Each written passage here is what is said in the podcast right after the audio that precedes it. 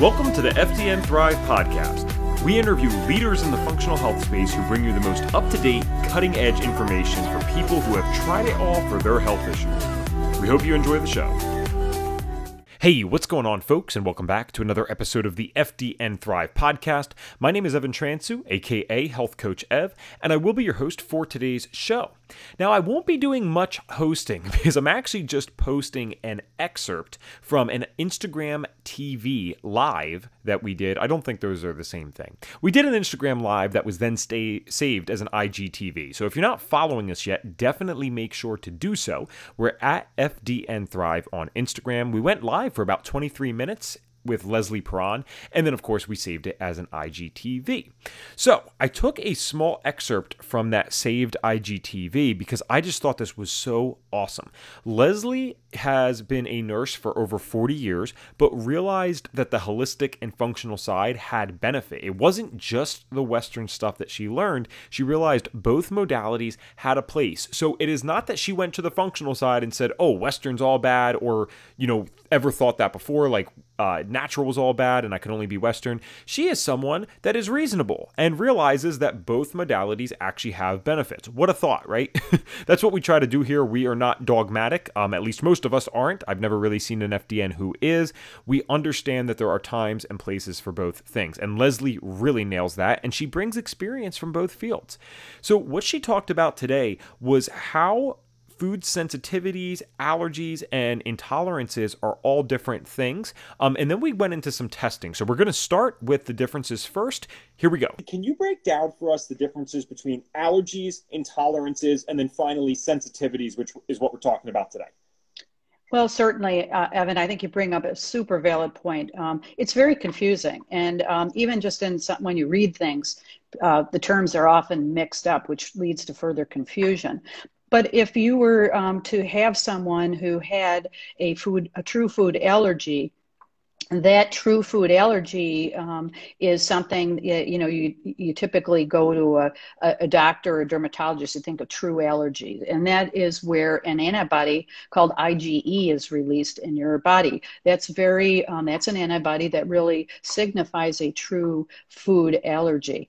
And so um, uh, food allergies are really not as common as food sensitivities. And, um, and so there's a distinct difference between um, an immediate reaction that you may get from a food allergy versus um, the type of reaction you would experience from a food sensitivity. Um, and so uh, that's a food allergy. So then you next said food intolerance. Well, food intolerance really isn't uh, a release of antibody. It's just that a person is having difficulty digesting. When we when we think of food intolerance, as we think of a pretty quick reaction um, as well, um, and it's you know right after we eat something where we get bloating or gas, or someone may even have diarrhea or what have you. But you get almost an immediate symptoms after eating.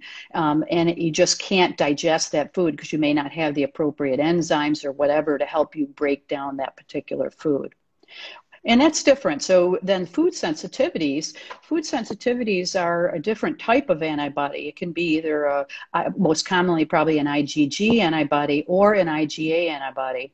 And so um, the, the thing about food sensitivities, unfortunately, is they are delayed um, hypersensitivity reactions in many cases. And so it may even be up to a few days before you have a reaction to a certain type of food. And this makes it very difficult for on your own to really understand, well, what triggered these symptoms? You know, many people are walking around with migraines or joint pain and, and they have no, or IBS and and they don't they can't correlate their symptoms from the timing of when um, they ate a certain food. So so uh, that is um, a difference and a lot there's a lot of testing out there that can really help distinguish between uh, uh, you know of course a, a true food allergy and food sensitivities.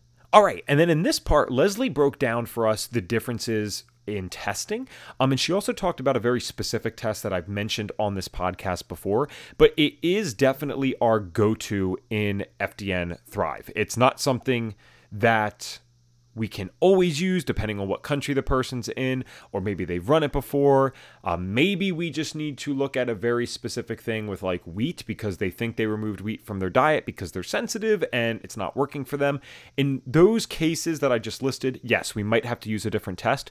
But if there is someone that's coming to us for the first time, they've never ran this test before, this is our go to. Here is a little more about it. Right. Well, without going into too much detail, I'll just say with um, the IgE testing for true allergies, that's a pretty reliable testing, right?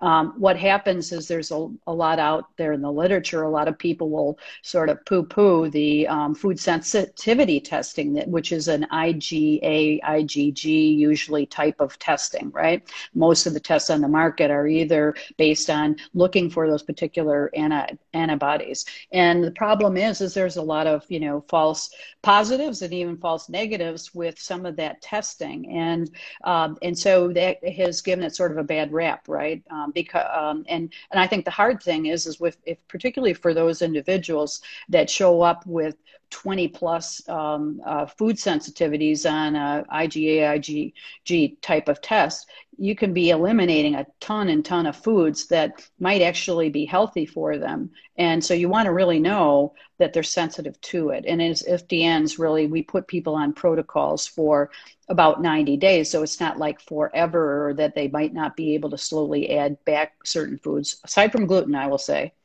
and um, and uh, and so uh, I think the the thing about uh, the food sensitivity testing is there are tests that are are even more reliable, and one of those tests is what's called the MRT Leap 170, and that's a test that we have available to us as um, FDNs, and that test is a little bit um, it's more reliable. There's certainly been research studies showing a correlation that it correlates with both um, you know, positives correlate with symptomatic uh, individuals, um, but not with asymptomatic individuals is really what you want. You want to test this very discerning. And the reason for that is it tests for release of mediators from white cells.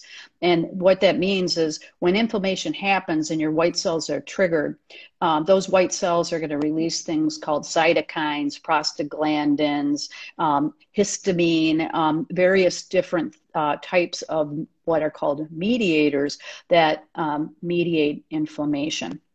And so that MRT test is a great test available to us um, to use when we're using that as a part of an array of other testing to look at um, our clients at FDN. Thanks for tuning in to the FDN Thrive podcast. If you feel like you've been stuck in the cycle of trial and error when it comes to your health issues, our team can help. Whether you've tried every different diet out there without lasting success, spent way too much money on supplements at your local health food store, or been told that your lab tests are normal despite feeling anything but normal, we have your back. Go to FDNthrive.com and click the Get Started Here button if you're ready to stop playing guessing games with your health. That's FDNthrive.com.